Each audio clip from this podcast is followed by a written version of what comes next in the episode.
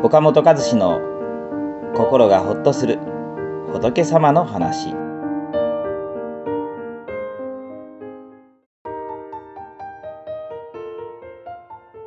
はいこんにちは。岡本和志です。え今日はねやっぱこの物事の見方についてお話ししたいなと思います。まあ、特に私たちはほら、まあ、あの好きなこととかねあの楽しいことだったらばあのまあ全然嫌じゃないですけどこの辛いこととかね嫌なこととかあとほらこの不安な気持ちが出てきたりとか何かこうねマイナス感情が出てきた時にそういう気持ちをどう見ていけばいいのかってねいうこと悩みます。あもうね考えないようにしようとか見ないようにしよう見ないようにしようとか忘れてしまえとかね。まあそういうこともありますね。うん。でね、まあ、仏教とかれたお釈迦様はっぱこうねその、まあ、いいのも悪いのも物事をね、まあ、ありのままに見ていきなさいって教えられてるんです。ありのままに見る、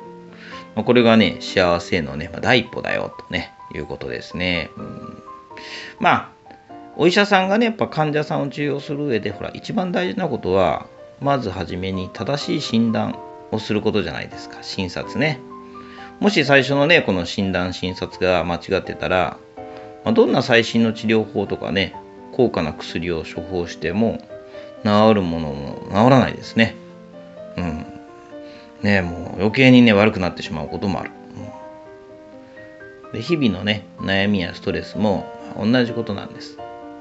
まず自分の心の状態を正しく知り整理すること。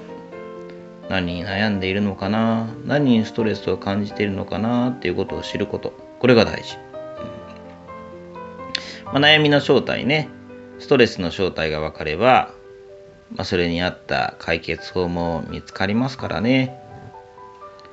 なのでねお釈迦様はまず物事を正しく見ていきなさいと教えていかれました、まあ、これをね証券正しく見ると書いて証券って言います。正しい診断なしに良い治療はないように幸せに生きていくためにはまず自分を正しく見ることが先決ですよって説かれたんです。じゃあ正しく見るってどういうことなんでしょうかね、まあ、このことをね教えた話がありますのでちょっと紹介します、まあ、室町時代にね蓮如上人という人がねあのいたんですけどその蓮如上人っていうね、まあ、お坊さんが街を歩いてますと、まあ、大きな松の木の下に何やらね、ワイワイガヤガヤ人が集まってるんです。何やろと思ってね、不思議に思って近づいてみると、松の木の前に縦札があって、こう書かれてたんですね。この松をまっすぐに見た者には、えー、金一貫門を与える。まあ、大徳寺一休。ね、ありました。まあ、有名な一休禅師、一休さんによるとんち問答だったんですね。だから、でみんなどうにかしてこの曲がっている松をまっすぐに見てお金をもらおうとしていたんです。首をいろんな角度に傾けてみたり、まあ、近くの木によじ登ってみたりね。みんな様々に試してますけれどどうやってもまっすぐに見ることはできません。しかし蓮如上人はあっさりと何簡単なことわしはまっすぐに見たよと言われて人々に種明かしをされたんです。曲がった松を曲がった松だなぁとありのままに見るのがまっすぐな見方なんだ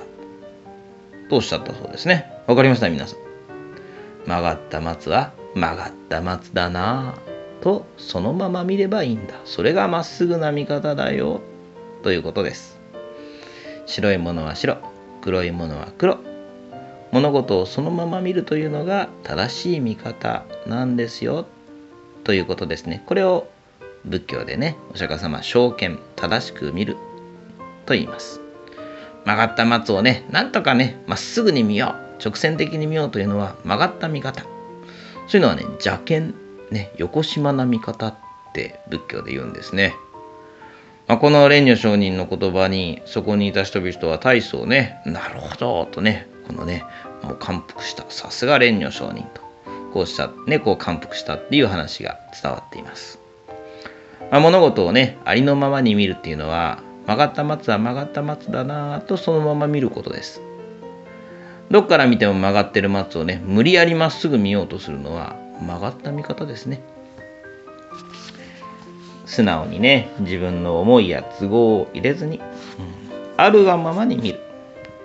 これが正しく見る証券ということです。苦しいことや辛いこともまずあるがままに見ていく悩みやネガティブな感情も押し殺すのではなくあるがままに見ていくことがそこから抜け出す第一歩なんですね、